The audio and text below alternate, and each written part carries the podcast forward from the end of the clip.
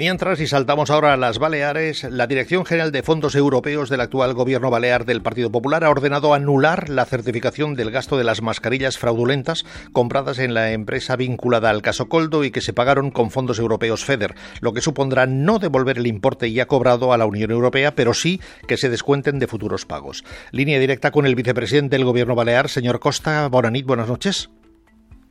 Hola, buenas noches. Gracias por escucharnos, gracias por estar en directo en 24 horas en Radio Nacional de España. Renuncian ustedes a los fondos europeos con los que el anterior gobierno, el presidido por Francina Armangol, pagó a la empresa soluciones de gestión implicada supuestamente en el caso Coldo. Dice usted que un hecho como este pone en riesgo de parálisis futuros fondos FEDER. Bueno, sí, efectivamente, lo que hemos hecho es descertificar eh, los fondos que se certificaron en su momento correspondientes a las mascarillas, que era una cofinanciación del 100% y por tanto pues, se ingresó este dinero en, la, en, las, en las arcas de la comunidad autónoma.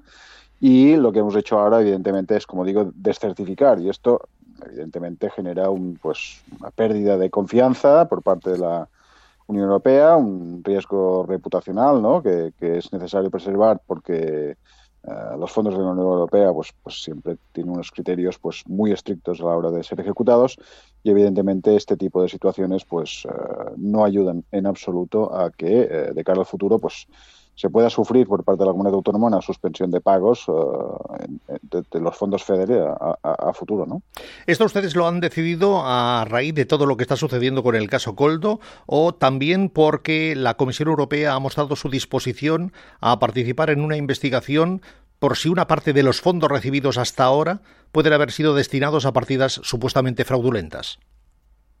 No, no, nosotros procedemos a la descertificación de, los, de, esta partida de fondos europeos porque es una partida que si la Dirección General de Fondos Europeos en su momento, y concretamente en el mes de diciembre de 2020, hubiese tenido constancia de que esas mascarillas eran mascarillas fraudulentas, eh, que no servían prácticamente para nada y en consecuencia tenían que quedar almacenadas durante años en, en un almacén, eh, nunca se habría procedido a la certificación de estos fondos. En consecuencia, cuando la Dirección General de Fondos del Gobierno de las Islas Baleares ha tenido conocimiento de por los medios de comunicación de lo que ha trascendido, pues se ha procedido inmediatamente a, descertificar esta, esta partida con el fin de intentar paliar a, todo lo posible pues que estos fondos pues que esta mm, diríamos mm, pérdida reputacional de, confianza eh, que puede tener la Unión Europea pues sea la, mínima posible.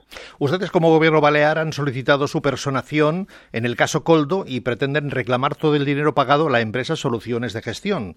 Pero, eh, por otra parte, el gobierno balear anterior, que compró en abril de 2020 casi un millón y medio de mascarillas FFP2 por valor de 3,7 millones para el personal sanitario, también el año pasado el gobierno balear reclamó 2,6 millones por el incumplimiento porque al final las mascarillas no fueron de este tipo sino quirúrgico, con menos nivel de protección y por cierto acabaron almacenadas para destinarlas a uso civil. Teniendo en cuenta que el gobierno anterior ya había hecho lo que ustedes dicen que van a hacer, ¿qué posibilidades hay de que eso se haga dos veces? Bueno, en primer lugar, mm, debo matizar las, las palabras que acaba de decir, porque es que el gobierno anterior no reclamó nada. Porque eh, en el mes de junio de 2020 ya se tenía constancia de que se trataba de unas mascarillas pues que no cubrían ah, los criterios de calidad eh, que, eran eh, que se requerían en esos en esos momentos, por lo tanto eran mascarillas defectuosas. Pues bien, durante tres años o durante más de tres años el gobierno anterior no procedió a reclamar ni un solo euro de esa partida de mascarillas. Mm, con posterioridad y concretamente el inicio de eh, el procedimiento de reintegro se produce el mismo día de la investidura de la presidenta Marga Proens, o sea, el día 6 de julio de 2023. Eh, se produce el inicio con el informe que firma el subdirector de compras del Servicio de Salud de, Baleares. Por lo tanto, ese día se firma ese, ese, ese informe que eh, poco tiempo después, ya en el mes de agosto de 2023, cuando ya estaba Ah, ya estábamos gobernando el nuevo gobierno de, el nuevo gobierno de, Marga Proens, es cuando se inicia el expediente de, reintegro. En el mes de marzo de 2023, el gobierno anterior de, la señora Francina Armengol, es verdad que procedió a enviar una comunicación a la empresa ah, de la trama, de la presunta trama de, corrupción, ah, diciéndole que, que se procedería a, mm, solicitar el reintegro. La verdad es que mm, resulta realmente chocante que durante tres años, durante más de tres años, el gobierno anterior no procediese sabiendo que las mascarillas eran defectuosas y que por lo tanto no se podían utilizar y quedaron, como usted ha dicho, almacenadas en un almacén en, la zona del municipio de Marrachí de Palma, quedaron almacenadas eh, allí durante años. De hecho, el 95% caducaron porque no se pudieron o no se utilizaron resulta realmente chocante que no se procediese a ese reintegro.